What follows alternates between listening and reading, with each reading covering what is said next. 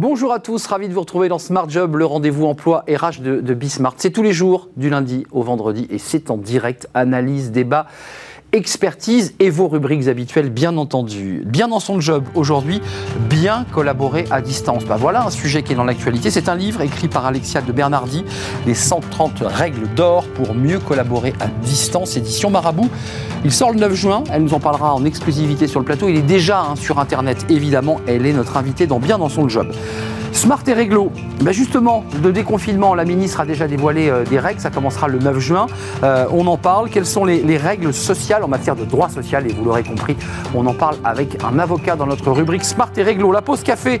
Fanny Griesmer, évidemment, nous parle du syndrome de l'imposteur. Qu'est-ce que c'est exactement que ce syndrome? Ça touche principalement les, femmes. On en parlera. C'est un manque de, confiance Pas seulement. Euh, on en parlera avec Fanny dans quelques instants. Le cercle RH avec nos experts. Déficit public qui explose Évidemment, c'est la dette Covid, on en parlera. Euh, cela a-t-il un impact sur l'emploi? Et puis on s'intéressera évidemment à ces règles de déconfinement avec euh, bah, tous les salariés au bureau, des salariés un peu démotivés. On en parlera avec nos, invités. Puis on termine avec un, autre livre, le livre de Smart Job, euh, le manager Sapiens. Oh là là, le manager magnifique du 21e siècle aux éditions De Boc, écrit par trois auteurs, trois consultants. On fera le point bah, sur ce qui pollue parfois la vie de l'entreprise, les réunionites, le temps qu'on passe à perdre du temps. Ça sera à la fin de notre émission un autre livre à découvrir. Tout de suite, c'est bien dans son job.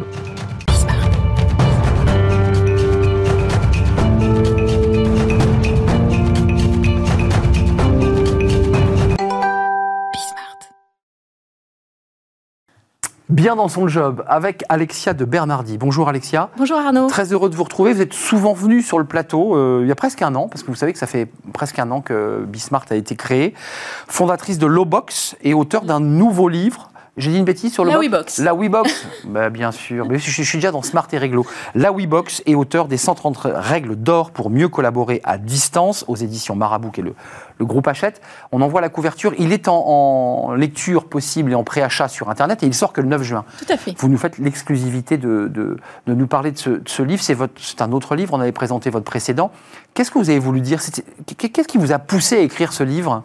Alors, euh, juste pour raconter un petit peu l'histoire, donc moi je suis euh, auteur à mes heures perdues, mais je suis surtout euh, start-upeuse depuis 20 ans et donc fondatrice de la WeBox. Et alors, qu'est-ce que c'est que la WeBox Peut-être qu'on en reparlera tout à l'heure, mais en gros, c'est comme un WhatsApp de managers dans lesquels les communautés de managers partagent leurs préoccupations, leurs bonnes pratiques, leurs doutes, leurs petites victoires. Et dans cette application, Arnaud, nous Mine avons voilà, et nous avons surtout un chatbot qui s'appelle Lazare, qui est un coach de management à qui les managers posent toutes leurs questions pour lesquelles ils ne trouvent pas la réponse dans l'application. Donc pour nous, euh, c'est l'occasion de découvrir les vraies préoccupations des managers puisqu'ils posent leurs questions comment euh, commencer une réunion avec impact, comment annoncer un recadrage à distance, etc. Et donc, voilà, et c'est concret, nos blabla, euh, pas de grandes théories sur le future of work, mais des questions extrêmement pragmatiques. Et c'est à partir de cette base-là euh, qu'on a décidé, en fait, de compiler à la fois toutes nos pratiques et les réponses à ces questions qui venaient pour fournir ben, des quick wins pour bien collaborer à distance. Alors, je précise que ce livre est préfacé par quelqu'un qu'on connaît bien ici dans Smart Job, qui est Benoît Serre, qui est le vice-président de l'Association nationale des DRH, que vous connaissez bien, et puis qui est aujourd'hui, il faut le préciser, qui est devenu DRH de L'Oréal France. Et on le salue, peut-être qu'il nous regarde de son bureau, parce que maintenant, évidemment, il est un peu moins disponible. Euh, les, règles, puisqu'on part d'un préalable, Alexia, que on est sur la ligne de crête le 9 on va déconfiner. Il y a des entreprises qui disent on rapatrie tout le monde. La ministre a dit oh là là, là attendez, c'est pas aussi simple. Vous êtes, vous êtes parti dans l'idée que euh, en septembre 2021, on allait continuer à travailler à distance, qu'on avait pris finalement de bonnes habitudes ou de mauvaises, je ne sais pas. Oui, alors je crois qu'on a vraiment pris dix années euh, dans les nouvelles façons de travailler euh, d'un coup, euh, de façon complètement subie. et forcément, on ne sait pas exactement, je pense que personne ne sait exactement comment va se passer la rentrée de septembre, mais il est certain que même si certaines sociétés veulent revenir en arrière, il y aura forcément la nécessité de trouver un mix dans ce fonctionnement hybride où on va continuer à travailler à distance et on va continuer aussi à venir au bureau. C'est pour ça que l'idée euh, de ce livre des 360 règles d'or pour collaborer à distance, c'est de se dire, ben, Là, on a bricolé pendant un an, on a fait au mieux, les managers sont épuisés, ils ont dû trouver plein plein de façons pour remplacer leur rituel, remplacer leur technique de réunion, se poser même la question de leur légitimité. Euh, ils sont même Ça a été évoqué. Voilà, c'était À quoi servait-il? Voilà, exactement. Donc ils ont cherché euh, un petit peu en mode panique pour certains des solutions.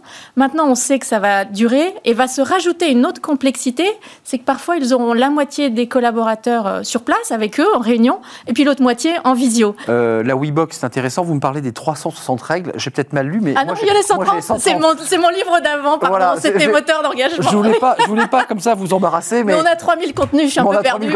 3000, 360, et puis on a 130 règles. Ça, c'est le nouveau livre. Oui, c'est la euh, synthèse. Les, les, les c'est vrai que vous avez raison, c'est l'incertitude des managers, des dirigeants, qui en fonction des règles, en fonction des risques de nouveaux confinements, on parle d'un risque d'une quatrième vague, euh, il ne faut pas la négliger, Qu'est-ce que vous dites? Vous dites que quoi qu'il arrive, c'est un peu comme l'élastique que l'on tire, il revient jamais à l'endroit où on l'a, on l'a, on l'a tiré. Il a, il a gagné un petit peu. On va avoir gagné un petit peu sur ces questions-là? Oui, alors on a, on a, on a vraiment gagné. En même temps, certains sont perdus. Et, euh, je crois qu'il n'y a euh, pas de de, de, de, de magic sauce unique. Chacun va devoir trouver sa voie en fonction de sa culture d'entreprise, sa culture d'équipe. Moi, j'ai des managers qui disent non, et moi, je rapatrie tout le monde. D'autres qui ont pris goût euh, à aller travailler euh, en province. Donc, ça va prendre du temps, en fait. Il y a pas, moi, je ne crois pas au grand soir du 9 juin ou du mois de septembre. Ça va prendre du temps. Et surtout, euh, et c'est le but de la WeBox et du livre, c'est que chacun doit trouver les techniques avec lesquelles il est à l'aise dans sa culture, dans son fonctionnement. Et donc, il y a une, une nécessité de test and learn. On va tester des techniques de réunion, on va tester des techniques de feedback, on va tester des nouveaux rituels ça marche, ça marche pas. Il faut beaucoup d'humilité pour construire en fait sa propre façon de, travailler euh, à la rentrée. Alors, il faut le dire, ce, livre, c'est un livre euh, bah, qui, est le fruit finalement de tout ce que vous avez fait remonter de, la base, du terrain, des échanges. Et puis, il y a, un QR code, qui, d'ailleurs, signalons-le, qui est bien revenu à la mode, le QR code. Tout le monde s'en moquait avant le Covid, alors maintenant, tout le monde utilise son QR code.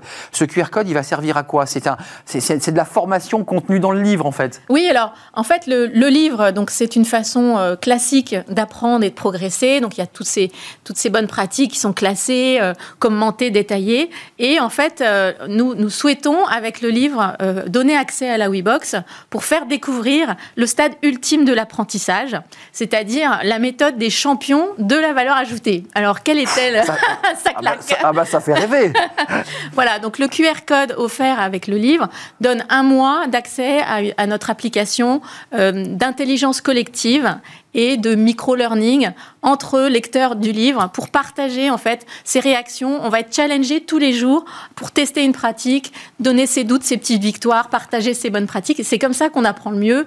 C'est de là que sont inspirées euh, les méthodes de co-développement ou, euh, euh, ou, dans les incubateurs de start-up. On fonctionne comme ça. le, le, monde que vous portez et en tout cas les retours que vous avez de la base, c'est-à-dire le travail que vous menez à travers Lazare, ce chatbot, qu'est-ce qui est en train de ressortir? Parce que quelque part, vous pouvez euh, euh, en, tirer une substantifique moelle. C'est quoi l'état d'esprit au moment où on se parle des managers, de tous ceux qui sont dans l'entreprise? Alors, c'est clair que pour, nos clients, c'est une véritable mine d'or parce qu'en fait, c'est plus descendant, et cette fois-ci, on est à l'écoute spontanée des collaborateurs et des managers. Alors, il y a trois aspects euh, vraiment qui, ressortent de, cette étude. La première, c'est, je dirais, la nécessité de recréer du lien, mais c'est pas du tout comme ça qu'il la formule ils vont dire comment fermer le rituel, comment démarrer une réunion, comment euh, transformer la pause café, comment euh, euh, faire un, entretien one-to-one à distance. Donc voilà, c'est cette notion de, recréer du lien. Mmh. Et, et, sur cette partie-là, il y a plein de techniques qu'il faut expérimenter. Lesquelles, par exemple, comment on fait? Donc par exemple, on démarre toujours une réunion par un icebreaker, une petite question qui peut être très soft, un petit tour de table. Alors ça va de... Ça roule, ça va? Alors ça va de... Bah, qu'est-ce que vous attendez de cette réunion? Quelles ah. sont vos trois victoires de la semaine? Euh, est-ce que vous avez une petite fierté de votre équipe à partager? Mais ça peut être aussi, si on est dans une entreprise fun, euh, quelle est ta spécialité régionale préférée? Mais en tous les cas, on a besoin de euh, remplacer ce petit moment qu'on avait avant les réunions. De la même façon, créer du lien, c'est aussi en fin de réunion, toujours demander du feedback. Alors ça peut être du questionnement, hmm. qu'est-ce qu'on aurait pu faire différemment, euh, avec quoi est-ce que vous repartez, ça peut être des quiz si on est nombreux, on donne une note de 1 à 5. C'est quand même une hiérarchie très horizontale que vous décrivez, parce qu'il y a beaucoup d'entreprises où ça tombe d'en haut, le manager décide, tout le monde se tait, prend des notes et quitte la salle. Tout à fait. C'est un monde un peu particulier où il existe vraiment ce monde-là où, c'est horizontal, où le manager écoute, il est bienveillant. Et eh ben, en fait, c'est la seule façon euh, avec laquelle ça a pu fonctionner pour certains pendant le confinement, parce qu'ils est sûr que le management à la papy pendant le confinement a donné vraiment à lieu à des descendants quoi. Voilà, à des, à des détresses de collaborateurs qui ne savaient plus ce qu'ils devaient faire, ils perdaient le sens de leur travail. Les managers perdaient aussi le sens de leur légitimité puisqu'ils n'avaient plus la main. Hum. Donc il y a une nécessité absolue et ça va pas se faire du jour au lendemain, mais petit à petit à passer vers ces méthodes issues des techniques euh, agiles. Alexia Bernardi, euh, c'est vraiment toujours la question boule de cristal, mais est-ce que vos managers sentent quand même une, des collaborateurs, des salariés euh, un peu démotivés, un peu perdus Il y a eu un débat de la NDRH qui a expliqué que la productivité était là, elle était au rendez-vous, on en a parlé sur ce plateau. Puis certains managers nous disent quand même, quand on parle avec eux en off, ils sentent des, quand même des collaborateurs un peu démotivés là. Alors oui, euh, une fatigue, une lassitude, une inquiétude pour euh, la façon dont ça va se passer à la rentrée, parce que certaines entreprises communiquent sur le fait que, bien sûr, le télétravail va continuer, mais certaines, certains grands groupes disent non, non, on ramène tout le monde à la mmh, maison et on, et on, repart comme avant. Mmh. Donc il y a une inquiétude, un doute, euh, des questionnements par rapport à sa vie personnelle. On a pu travailler en bord de mer. Bon, en même temps, c'était peut-être pas la vraie vie. Donc une inquiétude que le manager de proximité doit aussi apprendre à, à écouter, à digérer euh, la meilleure bonne pratique à distance, c'est de reprendre son téléphone et, d'appeler euh, ses collaborateurs un par un. C'est vraiment ça la, nécessité. Et aussi, euh, l'inquiétude, elle vient aussi du fait que en, à distance, on a dû tous faire face à l'incertitude. L'incertitude bah, déjà de son propre job. Ah de, sa santé physique. Voilà, de que font mes équipes pendant que je suis pas là, comment ça se passe, est-ce qu'on va y arriver, est-ce que la boîte va fermer? Donc c'est aussi toute cette incertitude qui a fatigué à la fois les managers et les collaborateurs. À suivre pour la rentrée de septembre, peut-être viendrez nous en parler parce que vous allez faire remonter encore beaucoup beaucoup d'infos par le, chatbot euh, Lazare. Euh, la WeBox, ça c'est Alexia de Bernardi, c'est votre bébé. Euh, et puis votre livre, non pas 360 règles, mais oui, les 130 règles d'or pour mieux collaborer à distance. Et c'est aux éditions Marabout. C'est votre dernier livre. Il sort le 9 juin dans les, comme on dit, les meilleures librairies. Oui, mais il est déjà sur les plateformes digitales dès maintenant. Sur les plateformes digitales. Merci Alexia d'être venue nous rendre visite en exclusivité parce que c'est la première fois que vous parlez de votre livre avant même qu'il soit réellement sorti euh, en vrai dans les librairies. Euh, merci d'être venue sur notre plateau. Puis on parle de droit, vous voyez, la, la, la WeBox, la Lowbox, on va parler de, droit tout de suite. Avec ces règles, bah, justement, ces nouvelles règles sociales en matière de déconfinement, bah, c'est compliqué pour les entreprises parce que de nouveau, elles doivent se réadapter à de nouvelles règles. Et c'est pas si simple. On fait le point avec un avocat et c'est Smart et Réglo, évidemment.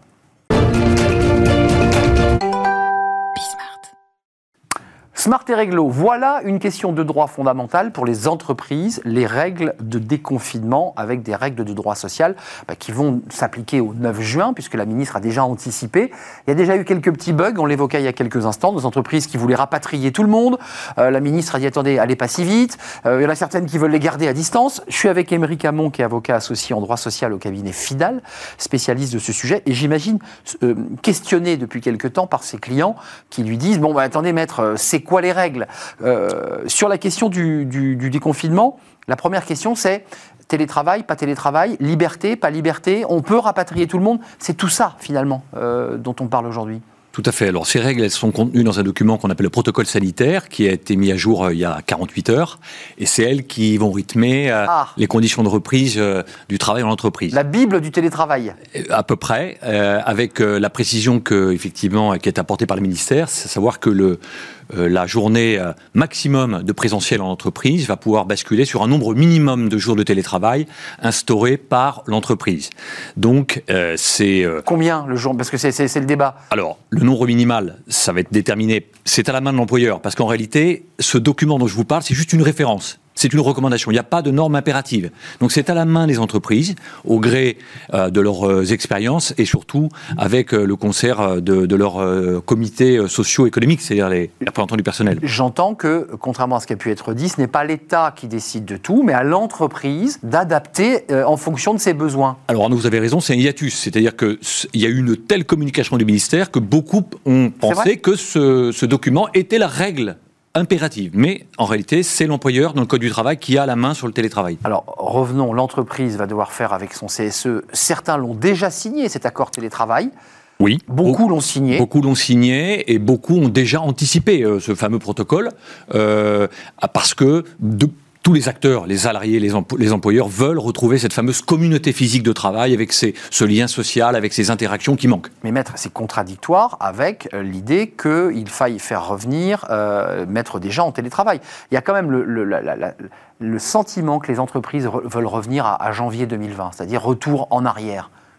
Alors, toutes les entreprises que nous conseillons de quelles que soient les tailles, elles sont quand même assez d'accord, y compris les plus rétives, celles qui avaient, qui étaient rentrées dans le télétravail avant. Les mœurs se changent. Voilà. Et euh, il y a l'idée quand même d'une flexibilité.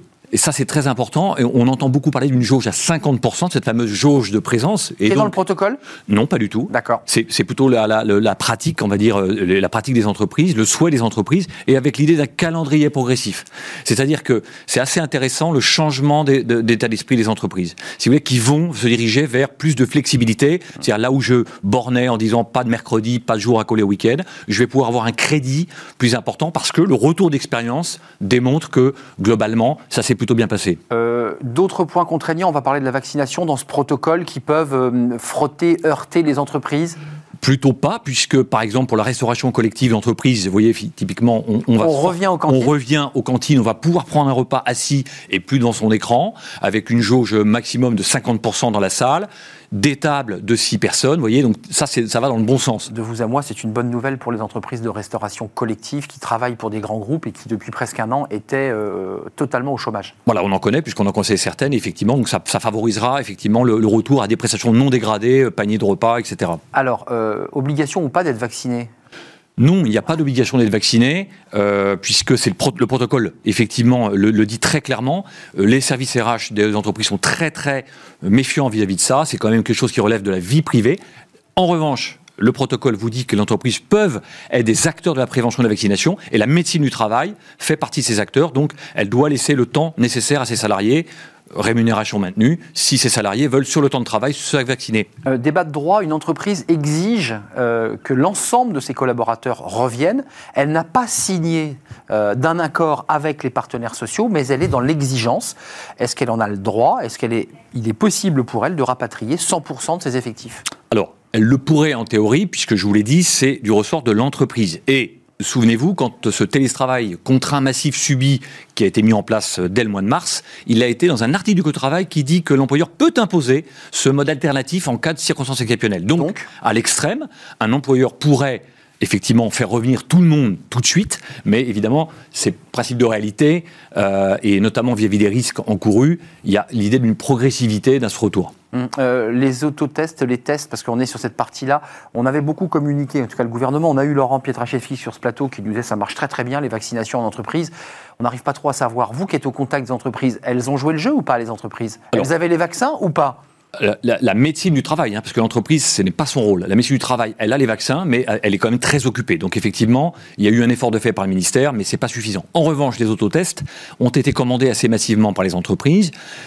Ils sont communiqués soit en vue de la reprise, soit dans des périodes, euh, je dirais, tous les mois pour les, pour les salariés, mais c'est en aucun cas, bien évidemment, une condition pour revenir au, travail. Euh, quand même, Émeric, là aussi un débat de droit, puis un débat presque sociologique. Un salarié s'autoteste, il, il, est, il est positif au Covid, euh, il ne le dit pas, il revient à son travail, à son lieu de travail, il jette son, son test, il, est, il est positif, comme on fait là alors là, mais évidemment, c'est sur la liberté de chacun et l'éthique de chacun. C'est exactement cela, puisque normalement, la responsabilité du salarié, c'est que si à l'usage d'un autotest qui lui a été communiqué par son employeur par voie postale ou sur le lieu de travail. Si, Aucun contrôle de l'autotest par, une, par quelqu'un de l'extérieur. C'est à l'appréciation de celui qui se teste. Exactement. Donc il fait un peu ce qu'il veut. À peu près. Non, mais c'est un vrai sujet. Malheureusement. Voilà, cette personne a, des obligations professionnelles, a peur de perdre son emploi et dit bah, je préfère rester à mon poste en étant positif. Voilà, il y a eu des abus, mais relativement peu en réalité sur, la, sur, le volume. Non, euh, avant de nous quitter, vous êtes euh, optimiste pour cette rentrée de septembre, pas sur le plan économique, mais justement sur le fait que les salariés reviennent en masse, qu'on trouve un juste équilibre entre euh, cette vie qui a été construite pendant un an et puis celle qui, nous attend en septembre. vous êtes optimiste ou il peut y avoir des tensions? Alors je suis pas très optimiste parce qu'en réalité, on s'aperçoit qu'il il est difficile de faire revenir les salariés. Si vous voulez, les salariés ont pris des bonnes ou mauvaises eh habitudes, bah oui. et ça va être un peu compliqué il y a encore des réticences, il y a des craintes. Donc c'est un accompagnement, euh, il y aura beaucoup de travail à faire euh, en communication interne avec ou non les élus, s'ils existent. Et puis je pense à tous les franciliens, les 12 millions de franciliens qui faisaient une heure et demie de trajet par jour, parfois deux, et qui se disent, après tout, j'ai fait le même travail de chez moi, donc ça va être compliqué de les convaincre de revenir. L'employeur pourra les licencier, il n'y a pas de risque de licenciement, un salarié qui résiste fermement. Ah euh, non, au contraire, le salarié s'expose là cette fois-ci à une sanction puisqu'il serait en absence injustifiée. Hein. Donc licenciement possible. Donc licenciement euh, jusqu'à faute ou faute grave possible.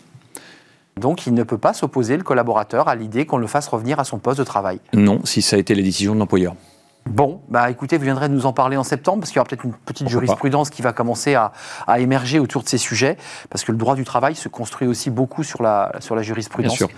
Merci Émeric Aymon d'être venu sur le plateau, avocat associé en droit social au cabinet FIDAL, et on l'a compris, vous accompagnez beaucoup, beaucoup d'entreprises, euh, vous répondez à beaucoup de questions.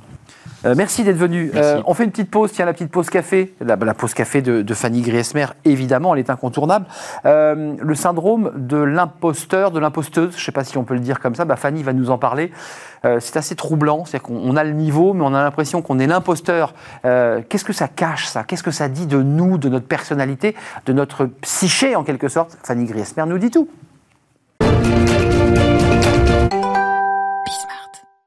Fanny, euh, avant d'avoir des, reproches, d'essuyer une, pluie de, reproches, évidemment, on ne va pas faire. De la barde de, vous, une séance de psychanalyse ou de psychothérapie. J'aimerais bien. Mais en tout cas, ce que vous soulevez, euh, Fanny, c'est ça quand même que vous soulevez dans le syndrome de l'imposteur. C'est il y a un diagnostic, il y a une, situation, puis ça cache des choses. Ça cache des choses. Globalement, on part du, du constat que vous pouvez avoir une bonne carrière, solide, vous avez des promotions. Ça, on en rêve tous certains arrivent largement, et c'est la majorité hein, d'ailleurs, à se réjouir de leur succès. Bah, D'autres ont le sentiment hein, de ne pas pleinement mériter les lauriers qu'ils reçoivent, de ne pas être à la hauteur, et ça c'est constant. Ils vivent aussi dans la peur, et ça c'est à noter, qu'un jour leur incompétence soit révélée au grand jour. Ça, ils craignent ce moment-là et constamment. Alors ça n'a rien à voir avec euh, une fausse modestie qui peut être un petit peu agaçante. Non, cela mine vraiment et cela porte un nom, c'est le syndrome de l'imposteur. Ils n'endorment pas quoi. Ils n'endorment pas, ils ont dans, dans, la tête ces petites phrases je ne vais pas y arriver, je ne suis pas à la hauteur, je n'ai rien à faire ici. Alors ça peut vous arriver, hein, peut-être parfois, mais les personnes qui souffrent de ce syndrome, c'est quasiment constant, des petites phrases qui résonnent euh, euh, et, qui minent effectivement. Alors le phénomène a été identifié aux États-Unis par deux chercheuses en psychologie à la fin des années 70. On parle de syndrome, le mot est fort, on mmh. parle plus un phénomène, parce qu'en réalité, il ne s'agit pas à proprement parler d'une maladie, euh, c'est plutôt un dialogue interne, cette petite voix hein, qui sape la confiance de certaines personnes, phénomène plus répandu qu'il n'y paraît. On estime que 70% des gens en font l'expérience au moins une fois au cours de leur vie. Hmm. On ne peut pas, malgré tout, Fanny, résumer cela à un manque de confiance, parce que j'introduisais le débat là-dessus. Alors, c'est pas seulement. C'est pas que effectivement, on peut manquer de confiance en soi sans être pour autant dans le syndrome de l'imposteur. Le syndrome de l'imposteur, il repose en réalité sur trois piliers. Euh, le premier, l'impression de ne pas être légitime. Le second, le fait d'attribuer toutes ses réussites à des causes externes. Hmm. Et le troisième, la peur d'être démasqué et traité d'imposteur. Ah. En somme, vous doutez constamment de vos capacités.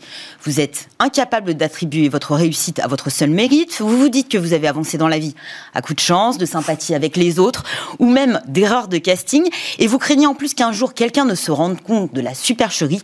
Et eh bien là, vous souffrez du syndrome de l'imposteur. Alors ce syndrome, il aurait tendance à apparaître à certains moments de la vie euh, professionnelle, plutôt lors des périodes de transition. Par exemple, quand on se qualifie pour la première fois dans son domaine de compétences, vous avez par exemple euh, votre diplôme et vous, euh, mmh. postulez un premier poste. Quand vous démarrez aussi un nouveau cursus ou un nouveau cycle. Et enfin, quand on obtient une promotion. On se dit, est-ce que je l'ai vraiment mérité? Est-ce que, je, serais capable? Est-ce que j'aurais les épaules pour assurer ce nouveau poste? Euh, Donc, euh, ce qui est intéressant, c'est que là, on commence à rentrer dans la psychologie un peu plus fine. Ça, touche quoi? Plus les hommes, plus les femmes, plus les femmes? Plus les femmes, bah effectivement. Alors déjà, le, les perfectionnistes, ça le, vous rappelle le concept a été théorisé par deux chercheuses qui ont étudié un panel de femmes, de femmes brillantes, mais qui s'estimaient incompétentes. Mais effectivement, ça touche davantage des femmes, même s'il y a quand même quelques hommes, hein. des femmes qui sont plus promptes à douter euh, d'elles-mêmes, toujours moins bien payées que les hommes euh, dans la vie professionnelle, confrontées au plafond de verre et aussi à de nombreux stéréotypes. Bref, les femmes auraient davantage euh, tendance à se dévaloriser, mais aussi à se comparer aux autres.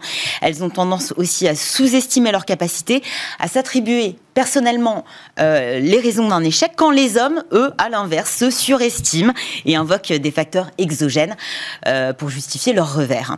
Alors, euh, ce syndrome se manifeste de deux manières assez différentes et même assez contradictoires. ça entraîne effectivement deux types de réactions assez caractéristiques.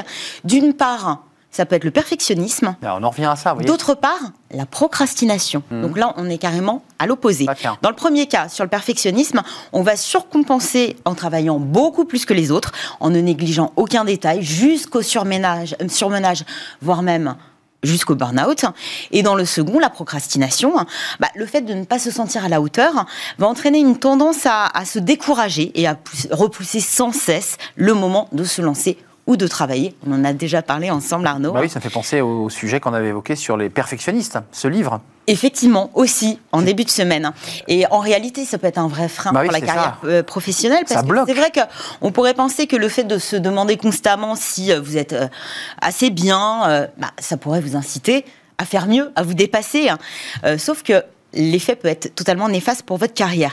Car se dépasser ne signifie pas dépasser son sentiment d'illégitimité, d'où le risque d'autocensure, je vais y arriver. Si vous êtes convaincu que vous n'êtes pas assez bon, bah vous aurez peur de demander une augmentation, bah de changer de poste. Bref, vous finirez par travailler toujours en dessous de votre potentiel. Donc, euh, est-ce que le télétravail, puisqu'on va beaucoup en parler dans notre débat et on vient d'en parler, est-ce que tout ça a un peu exacerbé ce eh bien, Justement, oui, ça ressurgit. Certaines personnes ont même développé un syndrome de l'imposteur qu'ils n'avaient pas auparavant. C'est vrai qu'on en parlait beaucoup euh, avant, encore plus maintenant. Les recherches concernant le syndrome de l'imposteur auraient progressé de 150% en un an sur la version britannique de Google. C'est ce qu'indique une toute récente étude menée en Grande-Bretagne par l'organisme de formation The Hub Events entre mai 2020 et 2021. Euh, cette étude qui révèle que le stress suscité par la crise du Covid et les incertitudes aussi qu'elle a engendré hein, auraient activé, voire réactivé chez certains un fort sentiment d'imposture 85% des adultes au Royaume-Uni euh, se sont incompétents au travail. 85%. Dans le détail, ce sont 90% de femmes et 80% d'hommes. Un chiffre considérable imputé notamment au télétravail. Pourquoi? Très court, Fanny. En fait, c'est des aspects qui, euh, du télétravail qui vous entraînent dans une spirale de doute. En télétravail, vous n'avez pas de cadre. Ça vous incite soit à procrastiner, soit à l'inverse, à travailler plus que de raison. Il y a aussi l'absence euh, ou le manque de feedback. Vous n'avez pas de retour, pas de validation. Euh, donc finalement, ça vous prive de repères, d'indices sur la valeur du travail que vous effectuez. Mais le doute est aussi entretenu par les modes de communication essentiellement à l'écrit, et à l'écrit, ça peut être source de malentendus avec des propos jugés à tort négatifs et donc dévalorisants. Et puis bien sûr, ce sentiment d'insécurité face à l'emploi, un sentiment euh, que la crise a, a renforcé et qui interroge certains d'entre nous sur leur légitimité à remplir les fonctions d'un poste qu'ils ont peut-être la chance ou pas, en tout cas, d'occuper. Le syndrome de l'imposteur, décrypté par Fanny Griesmer. Bon, pas simple. Non, c'est pas simple, ça va chercher loin. Tous ces syndromes envoient à la maladie, renvoient à une forme de maladie.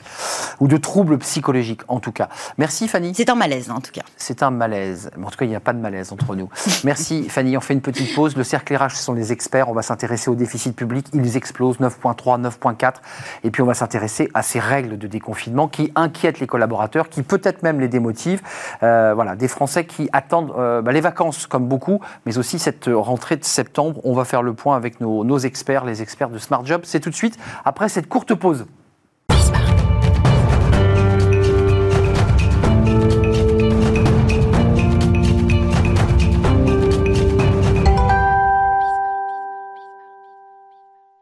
Le cercle RH avec nos experts, les experts du, vendredi, avec plusieurs sujets bah, qui ont trait directement à Smart Job d'ailleurs et au job et à l'emploi.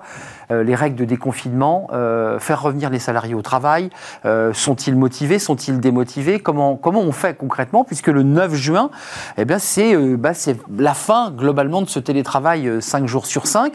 Est-ce que les salariés ont bien envie d'y retourner? Ça, c'est un sujet important. est-ce que la productivité était et sera au rendez-vous? Ça, c'est la relance économique. Puis, on basculera évidemment sur les déficits publics parce que les chiffres sont évidemment assez effrayants. ces fameuses règle des 3%, bien sûr, a explosé en vol. On est à 9,3, 9,4 euh, l'an prochain, peut-être plus. Euh, est-ce que tout ça aura un impact sur l'emploi? Euh, Évidemment, on va faire le point avec mes, invités. Marine Balançard, directrice générale du cabinet de formation et de conseil Ariséal. Et je ne voudrais pas oublier cette fois-ci de ne pas présenter votre livre, de présenter votre livre. Décider, ça se travaille. Parce que c'est une de vos passions, la manière dont on décide, la manière dont Emmanuel Macron prend des décisions aussi, parce que là, il prend beaucoup de, décisions avec la, fin du masque peut-être euh, fin juin, dit-il. Donc il y a quand même beaucoup d'annonces euh, qui donnent le sourire aux Français. Bah oui, nous sommes en campagne présidentielle, euh, évidemment. Jean-Claude Beaujour, merci d'avoir répondu à notre invitation. Avocat international en droit des affaires et vice-président de France-Amérique. Et là, c'est un sujet éco que vous avez lancé. Et si la France gagnait la bataille de la mondialisation, on nous dit qu'il faut rapatrier nos industries. On, en parlera peut-être avec vous. Et puis Stewart Shaw, c'est un plaisir de vous accueillir, consultant en stratégie d'opinion chez Via Voice. Euh, je commence par vous, c'est intéressant parce que euh, c'est quand même l'opinion que les entreprises, les entreprises regardent vos, études, se disent bah, les Français sont plus télétravail. Qu'est-ce que disent les Français sur ce moment de bascule qui est important? 9 juin, puis il y aura une dernière date, c'est le 30 juin, où normalement, là, on pose les masques, on va tous à la plage et on commence à danser dans les discothèques. Qu'est-ce que disent les Français là? Ils sont inquiets, ils sont mobilisés? Alors déjà, il y, a, un sujet majeur qui est effectivement la perception qui évolue du travail en France. On a réalisé une étude il y a, dans le Figaro là, il, y a quelques, il y a quelques semaines qui montrait que 89% des cadres français, 80% des Français euh, estimaient que l'organisation du travail en France allait être bouleversée dans les années à venir. Donc c'est déjà l'idée que le, les changements qui ont été opérés pendant la période du Covid vont, vont s'installer durablement. Donc déjà, il y a une opinion qui est, qui est préparée à cette évolution-là. Et qui ne souhaite pas revenir en arrière qui ne souhaite pas revenir en arrière. Il ne reviendra pas en arrière. Reviendra pas en arrière. La question, par contre, c'est la manière dont on, dont on organise, les modalités dont on va, avec lesquelles on va organiser ces, ces, évolutions-là. Et je pense qu'il y a deux registres qui sont très importants dans le rapport euh, évolutif des Français au travail.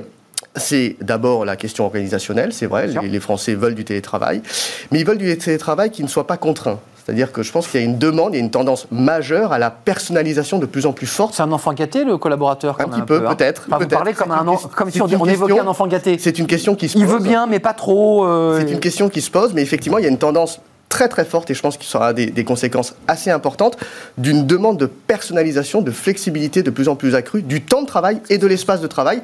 Ça va avoir des, des conséquences d'un point de vue managérial euh, énormes. Juste pour faire un peu de sociologie, vous vous rappelez des grandes usines où on entassait les gens pour faire des voitures à la chaîne. Maintenant, le robot les a remplacés. Ils devaient pointer à l'entrée et à la sortie. On en est très loin. On est en train d'individualiser, c'est-à-dire que le DRH va être obligé d'individualiser finalement le parcours de chaque collaborateur dans ses horaires, dans sa manière de vivre. Mm. Ça, va se compliquer quand même là. Hein. Oui, ça va se compliquer. En même temps, les... ça me fait sourire parce que les collaborateurs sont très lucides. Quand on leur demande si c'est euh, intéressant pour eux de télétravailler, ils disent tous oui. Ils voudraient deux jours par semaine, un ou deux jours, mais deux jours ce serait mieux. Et si on leur demande si c'est bon pour eux, ils disent oui. Et est-ce que c'est bon pour l'entreprise? À 54%, ils disent euh, non, pas vraiment. Voilà. Donc ils sont lucides. Donc c'est très amusant de de voir euh, qu'on est euh, enfin, quand même dans la réalité. On, Les collaborateurs savent que c'est difficile. Et pour les managers, bah, c'est extrêmement difficile. Et ce qui va être encore plus difficile quand tout le monde est en télétravail, le manager peut s'arranger. Mais quand ça va être hybride et qu'il va gérer les réunions en présentiel et en distanciel en même temps, les managers vont devenir fous, ça c'est sûr. Vous en pensez quoi, Jean-Claude on, le, voit comme avocat, je le vois sur, euh, sur le terrain. Il y a une double contrainte pour, euh, pour le dirigeant. La première contrainte, c'est l'obligation de sécurité. Et on voit bien nos, demandes dans les départements, dans notre département droit social, augmentent en demande de conseil. Donc, obligation d'assurer la sécurité, surtout après le, le, Covid, avec un risque de responsabilité pour, euh, pour l'employeur, bah c'est clair. Dans le même temps, il y a, on l'a dit, si on veut retrouver la croissance à 5%, si on veut aider à réduire les déficits budgétaires, il faut travailler. Croissance à 5%. 5%, c'est ce qu'on mhm. s'était dit. Donc il faut être au rendez-vous pour répondre aux contrats, pour répondre aux demandes de projets. Et il y a de l'argent, il y a encore, paradoxalement, il y a beaucoup d'argent, nous avons des demandes de, de, financement, des demandes de projets. Pour autant, il faut que l'entreprise réponde positivement. Donc, il faut dynamiser les équipes. Alors, je crois que le point d'équilibre est le suivant. Euh, c'est que finalement, entre euh, les obligations des uns, les contraintes et les perspectives économiques, le point d'équilibre, ça sera finalement euh, le, le, le, fait de, de, dynamiser l'entreprise et le dirigeant aura cette obligation de dire, voilà, nous avons un, un contrat, nous avons un projet, nous avons une deadline, nous allons nous organiser comme ça. Mais c'est vrai que c'est compliqué pour l'employeur. On sent bien qu'il y a une demande de souplesse, mais malgré tout, euh, vous savez, dans le monde des affaires, euh, la souplesse n'est pas nécessairement au rendez-vous. Juste un petit mot, parce que je, veux qu'on reste un peu sur les déficits publics, parce que je trouve ça assez colossal ce, chiffre qui est extravagant, puisque quand on était à 3-2, déjà, les hommes politiques s'arrachaient les cheveux en disant que le pays mm. allait s'effondrer. On est à 9,3, et ça, c'est Bruno Le Maire qui, au même moment, dit quand même que la relance est là. Euh, les, entreprises, les TPE, les PME, Stewart Shaw, elles, sont, je ne parle pas des grands groupes qui ont une mhm. capacité de résilience, mais les, moyens, euh, il y, a de l'inquiétude là sur cette rentrée parce qu'il y a quand même, le, on retire la prise là, hein. euh, l'URSSAF va commencer à demander des cotisations, le fonds de solidarité il baisse, c'est-à-dire que doucement mais sûrement on, revient dans la vie réelle. Et ça risque d'être douloureux, non? Vous avez raison déjà de faire une différence entre les tailles d'entreprise. Ah on, a, on a réalisé beaucoup d'études auprès des dirigeants d'entreprise, on a des clivages qui sont et des divergences d'appréhension du monde qui va arriver très différentes entre les tailles d'entreprise et les secteurs d'activité. Vous voyez aujourd'hui les PME, il y a une étude qui est sortie, euh, publiée dans les échos, qui montre que finalement le bénéfice des PME n'a pas été si catastrophique que ça euh, sur l'année qui, qui, précède. Mais euh, ce, qui, ce, qui est, ce qui est évident, c'est qu'il va y avoir une, je dirais, un impact de la crise que l'on a, a vécue qui va, qui va s'exprimer très très vite dès le mois de septembre, en pleine campagne présidentielle en plus. Et je voudrais revenir sur ce qui a été dit, c'est que je pense qu'effectivement, la question de la dynamique en interne des entreprises, elle est évidente et elle est nécessaire. Je vous donne un exemple. Quand on a réalisé ce, baromètre des décideurs, on a essayé de, construire cet indice du moral des décideurs. Et à la rentrée, finalement, euh, on se rend compte que les Français et les décideurs, les dirigeants euh, des entreprises, sont plutôt optimistes sur la suite. Par contre, il y a un indicateur sur lequel ils ne le sont pas, c'est la motivation des collaborateurs. Ah bah voyez, c'est central. C'est un, un, travail considérable, considérable à faire. Motiver les collaborateurs qui, un, vont changer de paradigme, on change de, façon de travailler, euh, on, va avoir plus de conférences téléphoniques par rapport au, passé, mais beaucoup moins que ce qu'on a eu. Les gens vont devoir se rencontrer. Ça, ça va être très compliqué. Et compliqué parce que nous avons des PME. N'oublions pas que notre tissu économique, c'est 80% de PME. terminé, puis Marine Balançard, parce que sur cette question de la motivation, vous êtes un cabinet qui accompagne, mm. vous avez une vision sur... Euh, là, le décideur, il va falloir qu'il décide. il y a moins de motivation. Excusez-moi, est-ce que c'est pas un peu, pour aller un tout petit peu loin, allons au bout, est-ce que c'est pas un peu la fin du travail qu'on a connu au XXe siècle C'est-à-dire le travail obligatoire, on prend le métro, on va au boulot, oui. on a un chef qui est pas drôle et puis on revient le soir et on. Euh, est-ce que tout ça n'est pas en train d'un peu d'exploser? 64% des cadres français et 50% des actifs français considèrent que leur rapport personnel au travail va changer bah oui. Bah oui. Donc ça veut dire, ça veut dire qu'il y a un enjeu de modalité du travail, ah de rapport au travail qui évolue. Maintenant, l'enjeu, c'est vraiment de définir le périmètre de, de, cette nouvelle forme. Vous en pensez quoi de ce rapport sociologique au travail Le fait que, bah, j'évoquais les usines automobiles, mais c'est l'industrie, c'est on est en train de, de déréguler le travail. Il a été dérégulé ce travail. Oui, oui, c'est vrai que euh, sur la motivation des, salariés, c'est enfin, là, il y a des stagiaires pendant le confinement qui ont été embauchés à distance, qui ont travaillé à distance et qui ont été, euh, qui ont fini leur contrat à distance. Et qui n'ont jamais, vu personne dans la boîte. Vu personne dans l'entreprise, qui ont fait des reportings à des managers. Donc, on peut se poser la question de leur formation et de, qu'est-ce que ça leur a apporté. Et qu'est-ce qu'une entreprise, au final? Et qu'est-ce qu'une entreprise bah pour eux Et bah quelle est ma motivation à travailler de façon façon désincarnée, comme ça, pour une entreprise et pour des gens que je n'ai jamais vus. C'est quand même la question qui est posée, puisqu'il y a l'humain qui s'y retrouve, parce qu'effectivement, moins de transport, moins de fatigue, un lieu de vie qui est le sien.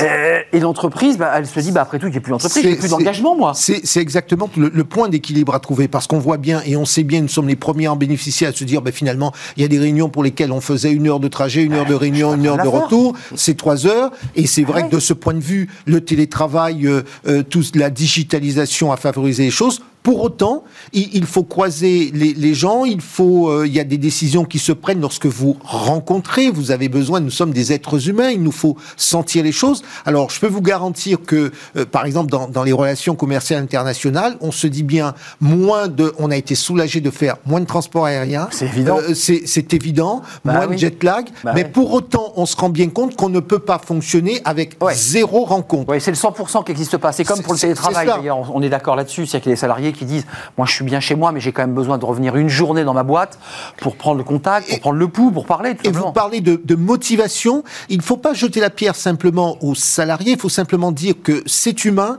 Quand ça, ah c'est du tout digital, c'est vrai qu'on perd en dynamique. On, on, va se connecter. Et puis, nous, on le voit bien, même si on est très motivé. Il y a des, des réunions pour lesquelles on n'est pas obligé. Nous avons des conférences, etc. Pour autant, on voit bien que si ça n'est que du digital, c'est plus compliqué. Moi, j'ai du networking, networking en digital. Ouais, c'est pas possible. Euh, ça me semble difficile. C'est mieux que rien, mais c'est pas top, quoi, le networking en digital. Déficit public, je veux surtout pas qu'on se quitte parce qu'il y a plein de choses à dire autour C'est 47 milliards hein, de, de, plus que ce qui était prévu initialement par le gouvernement. Pour qu'on comprenne bien. Parce que c'est intéressant. Le, chiffre de 47, parce que c'est 9,4 pour 2021, on est à 9,2, c'est-à-dire que nos déficits vont progresser. Ça représente 47 milliards. Dette Covid globale évalué, évalué à 450 milliards. Un demi-trillion. Un demi, enfin, vous qui venez de la finance. oui, on ne sait même plus ce que ça veut dire. Un demi-trillion. Nous sommes partis dans. Euh, comment vous, le regardez, vous regardez ces déficits? Parce que là, il va y avoir des débats sociologiques des salariés. J'y retourne, j'y retourne pas. Puis il y a un débat politique de fond. Qu'est-ce qu'on fait de cette dette? Euh, Comment on la transforme? Puisque ça pose la question des PGE. Euh, on est quand même dans une période un peu angoissante quand même. Enfin, c'est pas pour mettre du noir alors que le soleil commence à briller, euh, mis à part l'orage, mais c'est quand même effrayant ce qui, nous ce qui nous attend là. ce qui est très intéressant, enfin très intéressant, et, et c'est un enjeu fondamental politique d'ailleurs, c'est qu'on va passer d'une vision de la protection avec le quoi qu'il en coûte, où on va découvrir que finalement ça a un prix. Donc on va passer d'une vision de la protection à une vision peut-être un peu plus rigoureuse, où on voit arriver Bruno Le Maire en disant bah, cette, cette, dette, il va falloir aussi la payer à un moment donné. C'est un mot que, les Français n'aiment pas trop. Hein, Mais surtout en période électorale. dire, qui sait, pour, pour financer ce déficit, qu'est-ce qu'on va faire? Soit on augmente euh, effectivement les impôts. Bah, Bruno Le Maire a dit non. Voilà, à quelques mois des, des, présidentielles, je pense que ça peut être très problématique. On ne peut pas dire autrement. C'est impossible. Je vais augmenter les impôts. Soit effectivement on peut baisser les dépenses publiques. Or, on est quand même sorti d'une période où finalement la on a une opinion qui est de plus en plus favorable à cette, à cette idée que l'État doit être là. L'État-providence, on a ça aussi, c'est une révolution, ça. Nous allons devoir faire des choix stratégiques parce qu'on a vu, on a pêché sur le secteur de la santé par manque d'anticipation, parce qu'on a fait des choix budgétaires qui ne correspondaient pas aux besoins de l'époque. On voit bien que sur certains sujets, on n'est pas bon.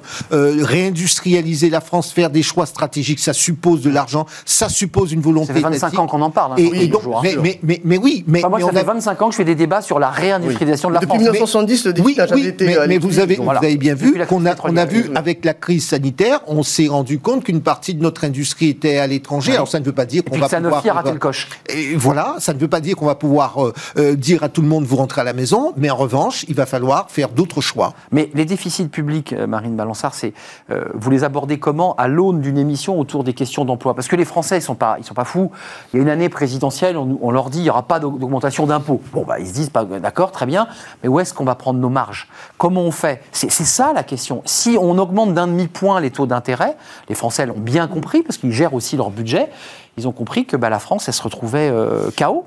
La France, elle est quand même un petit peu fragilisée par cet endettement colossal euh, à long terme. C'est cumulé à notre endettement. Hein. C'est la conséquence du quoi qu'il en coûte. C'est pour ça que la dernière fois, je disais que j'étais pas très favorable à cette expression, parce que c'est pas une expression de bon père de famille. On n'a pas donné un mandat pour quoi qu'il en coûte.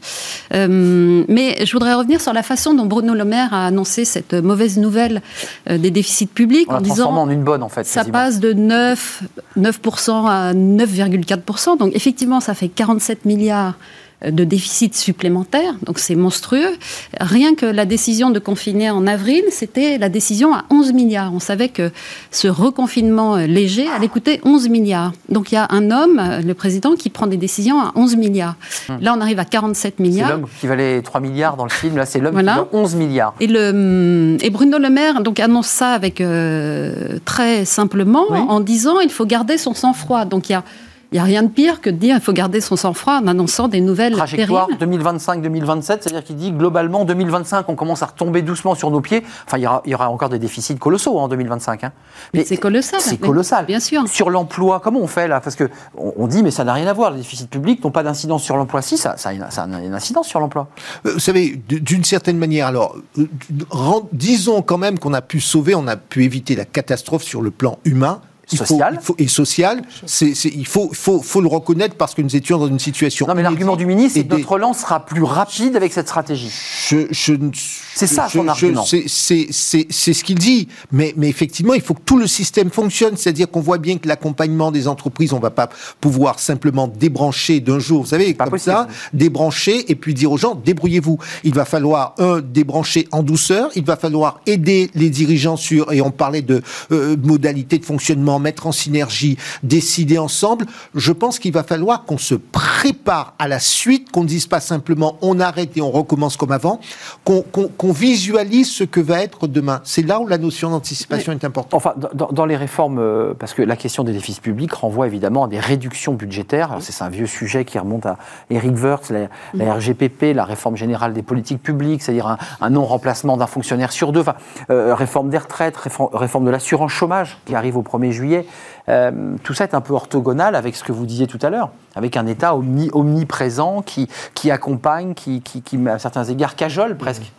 Oui, mais il y, a quand même une singularité à cette crise, c'est qu'elle est, euh, par rapport à 2008, par exemple, on est sur une crise qui est évidemment très conjoncturelle, où on, voit, on, détermine assez bien où est-ce que est, entre guillemets, euh, l'ennemi. Euh, elle a de singulière aussi, c'est que pour le gouvernement, l'un des leviers d'action, c'est finalement la croissance et la relance de la consommation. 5%, enfin, je entendais 5%, bien sûr, c'est extravagant, on n'a jamais dépassé 2% en période de, de force. Absolument, donc c'est une hypothèse qui est, qui, est, en tout cas très positive et optimiste, en tout cas. Optimiste, mais, je pense, positive. Je, je, pas, positif, je mettrais optimiste aussi. Donc, donc, donc à, voir pour la suite. Moi, ce que je trouve intéressant dans cette, dans cette gestion de crise. C'est l'opinion s'inquiète là. Mais évidemment, c'est que l'opinion, et vous le disiez très, très justement, est lucide. Pour autant, si vous leur demandez quels sont aujourd'hui les sujets prioritaires qu'ils veulent aborder, le déficit public, il n'existe pas. Non, c'est vrai. Pour eux, c'est. Donc, donc, si vous voulez, il va falloir aborder. Pouvoir d'achat et emploi. Absolument. Donc, il va falloir aborder ce sujet-là euh, par l'intermédiaire d'autres sujets. Euh, ils n'ont pas compris le lien entre déficit public et réforme, parce que ça veut dire que très concrètement, c'est des réductions euh, ou une augmentation du nombre d'années des retraites, c'est une, réduction des indemnités d'assurance chômage. Ça, ça a une incidence, ça. Mais tout à fait. Et d'ailleurs, il y a quand même une ambiguïté, c'est que si on veut, si on veut la croissance, il faut que les gens dépensent. Et là, on commence à dire qu'on va réformer les retraites. Et on sait que chaque fois qu'on dit qu'on va réformer les retraites, les Français arrêtent de consommer et font de l'épargne de précaution. Donc on, se retrouve dans une situation qui est quand même euh, assez difficile. C'est difficile de faire des prévisions. parce on ne peut plus rien dire en fait. Vous en pensez quoi de la stratégie qui consiste à dire, parce que c'est exactement comme ça que le président de la République vend et va vendre sa campagne présidentielle, je suis le pays qui, par cet argent public déversé sur les entreprises, a permis une relance plus rapide. Il le dit, nous serons les premiers à pouvoir repartir. Bah, Argument de communication ou pas bah, Au premier trimestre, ça n'a pas marché. On s'aperçoit que la croissance est bien inférieure à ce qu'on avait anticipé. Et enfin, je, non, vous n'êtes pas convaincu nous, on est sûr, la France est surendetée. Il faut voir ce qu'on a fait par rapport aux autres pays. Donc là, on est en train de basculer du côté euh, Italie, Espagne, euh, d'un point de vue endettement, déficit. On y était déjà, Marine Balançard. Dette sur PIB. On y était déjà, quasiment. Là, on est en train de... On coule avec eux. Bah, on coule. En tout cas, euh, on n'est pas du côté ah allemand. Oui. On, ah oui, on est d'accord. On a, on a une discussion. On a, il y a deux angles dans notre discussion. Euh, on, manipule les chiffres, les concepts, etc. On comprend et on se comprend. Sauf que, et c'est le deuxième angle, nos, concitoyens, puisque vous avez parlé de, de débat euh, politique, nos concitoyens, eux, ce qu'ils vont regarder, c'est combien ça me coûte. Concrètement. concrètement sur ma fiche de paye, est-ce que mon emploi est menacé et, et je rappelle nos 80%, le tissu économique, c'est 80 80% de, de PME, e, le chef d'entreprise, ce qu'il va regarder, c'est comment il s'organise, est-ce qu'il peut relancer ses projets, etc. etc. Et c'est cela qui fera euh, au, mois d'avril-mai, je, pense que malheureusement, euh, on ne peut pas jouer de la campagne par avance, c'est cela qui fera la réponse sur le terrain le moment venu. Juste avant de nous quitter, j'ai le sentiment qu'après cette crise Covid, dont on n'est pas tout à fait sorti d'ailleurs, l'entreprise n'a jamais eu un rôle aussi important. Mm. Moi, j'ai souvenir de débats politiques où l'entreprise était un, vulgaire suceur de sang qui exploitait le salarié. On n'a jamais aussi autant parlé d'entreprise et positivement du chef d'entreprise. je ne sais pas ce que disent les sondages là-dessus, mais il y a une transformation du rapport à l'entreprise. C'est un indicateur majeur d'opinion, vous avez raison de le rappeler. L'entreprise est devenue l'acteur attendu parmi euh, euh, l'État, le gouvernement. Celui qui peut transformer le monde. De l'intérêt général sur un ensemble de registres, euh, environnement, social. Et, donc c'est un acteur aujourd'hui public et politique. Mais c'est le premier acteur dans lequel les Français ont confiance. C'est plus le gouvernement ou Oui, c'est le premier. Et puis eh, les politiques n'ont plus la main. C'est l'entreprise qui ont donné les clés pour transformer le monde. Et puis on a réalisé avec le Covid le fait de nous enfermer, le fait d'interdire le fonctionnement. On a bien vu qu'il y avait des acteurs essentiels de notre société, le petit commerçant qu'on regardait pas, le livreur de ceci, etc. c'est un monde qui s'est ouvert. C'est un monde qui s'est ouvert et on a réalisé que ce n'est pas l'administration qui crée des emplois, euh, c'est hum. le secteur, euh, euh, on a dit secteur marche, le secteur privé qui crée véritablement. Des jours, certains disent même que l'administration peut créer du déficit. Enfin, c'est pas pour rentrer dans un débat autour de, de la masse. Tout en sachant qu'on a besoin d'un État fort et ça, hum. il faut il faut aussi l'avoir en hum. tête. Mais ce qu'il faut bien que moins avec mieux, mieux avec moins, c'est ça. Les... En, en, tout cas, il faut il faut un État fort et nous avons cette chance-là en France, ne le bradons pas. Pour autant, on avait oublié que l'entreprise, vous savez, on a eu un fonds euh, anticapitaliste, anti-chef d'entreprise. On a oublié que ceux qui font fonctionner le pays, c'est chacun d'entre nous. Bah nous créons un ou deux emplois et ce sont tous ces emplois qui font que derrière, le, pays, euh, le pays crée de la richesse. Bah la valeur. Un dernier mot, Marine Balançard. Bah, un dernier mot, moi j'ai été frappée dernièrement par la, bah, le début de campagne d'Emmanuel Macron qui a commencé il y a un mois, on en parlait, et là je l'ai vu à Saint-Cirque-la-Popie, donc pendant qu'on annonce 9, 47 euh, milliards de déficit, lui il va à la campagne, on mmh. dirait qu'il part en vacances, mmh. et on voit les un bel endroit hein, choisi pour démarrer la campagne. et on voit les Français qui le célèbrent, et je me suis dit, ça fait penser à la libération de la France après euh, la Deuxième Guerre mondiale, et donc il y a une... Il y a un contraste d'image. Il y a un contraste d'image ah entre les chiffres et puis euh, qu'on nous donne. Euh, voilà. L'économie, c'est de la confiance. Marine Balançard, merci d'être venue, DG du cabinet de formation de conseil Ariséal, avec ce livre, Décider, ça se travaille. Vous l'avez coécrit d'ailleurs avec Marine de Chercé, euh, parce que c'est important de donner aussi les, co-auteurs. Il est sorti chez Erol. Merci euh, à Stewart Shaw, consultant en stratégie d'opinion chez Via Voice, qui est toujours utile d'avoir l'opinion. merci Stewart. Et puis merci à Jean-Claude Beaujour, avocat international en droit des affaires, vice-président de France-Amérique. Et puis votre livre, Et si la France gagnait la bataille de la mondialisation, c'était sorti chez Descartes. Euh, merci à vous trois. On termine par un petit éclairage, c'est le livre de Smart Job comme chaque vendredi, le manager sapiens, le manager magnifique. Tiens, ça c'est un bon thème de, débat quand vous reviendrez, parce que les managers, bon bah ils sont très très sous pression en ce moment. On va en parler tout de suite avec l'un des auteurs, Cyril de Souza Cardozo. Il nous rejoint.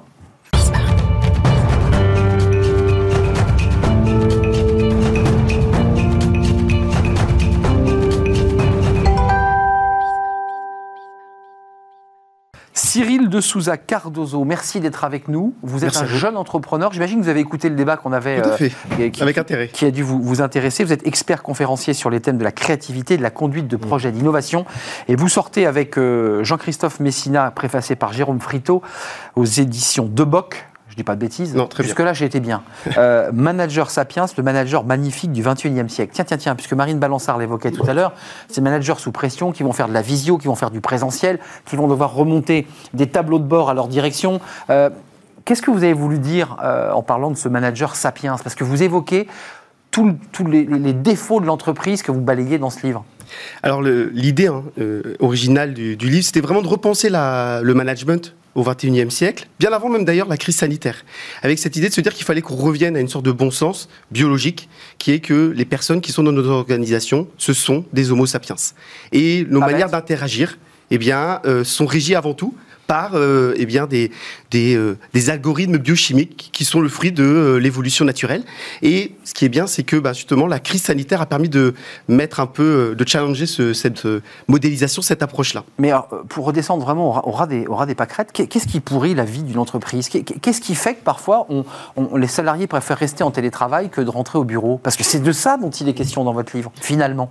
Alors c'est des injonctions paradoxales, c'est euh, cette culture laborieuse, c'est-à-dire que en effet on est en train de confondre les choses, c'est-à-dire qu'aujourd'hui on demande aux individus, eh bien il faut arriver tôt au travail, euh, partir tard, se mettre la tête dans le guidon, tout ça, eh bien ça ne respecte pas un aspect de l'Homo sapiens, qui est que notre temps cognitif chaque jour, il est limité. Et l'individu, pour être motivé au travail. on n'est pas des machines. On n'est pas des machines. Justement, laissons les machines d'ailleurs produire beaucoup. Nous, on n'est pas des machines. C'est vrai, il y a des machines qui produisent très bien. Exactement, et laissons-les faire. Euh, la réunionite, des réunions inutiles, des managers qui sont parfois eux aussi dans des ordres très contradictoires, parce qu'il y a des ordres qui viennent d'en haut, ils ont leur gestion humaine.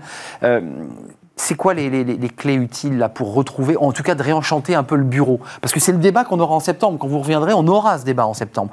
Tout le monde au bureau et tout le monde dit j'ai pas envie d'aller au bureau.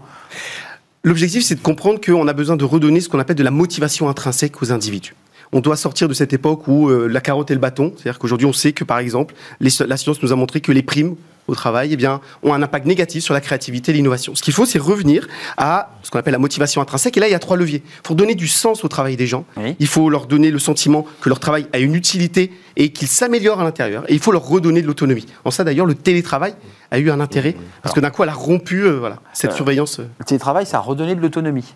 Ça a obligé les managers à lâcher du lest parce qu'une grande partie des managers justifient leurs revenus par le fait de contrôler. Euh, ça, c'est un vrai sujet. Le manager, quand il ne contrôle plus, il est perdu parce qu'il a l'impression qu'il n'a plus de fonction. Est-ce que vous, parce que c'est intéressant, on a eu ce débat sur le plateau il y a quelques instants, mais vous qui êtes un, un expert sur ce sujet, on reviendra plus en arrière. C'est-à-dire qu'on est rentré dans une nouvelle ère dont on ne connaît pas d'ailleurs toutes les modalités, mais globalement, le télétravail va s'imposer. Alors, ce qu'il faut voir, c'est que de toute façon, il y avait des transformations qui étaient déjà, en cours. Exactement. La crise sanitaire n'a fait qu'accélérer ça. Et oui, on ne va pas revenir en arrière. Par contre, oui, les personnes ont, eu un goût pour le télétravail. Ils vont euh, d'ailleurs le demander, vont demander dans ce monde hybride de revoir leur manière d'organiser le travail.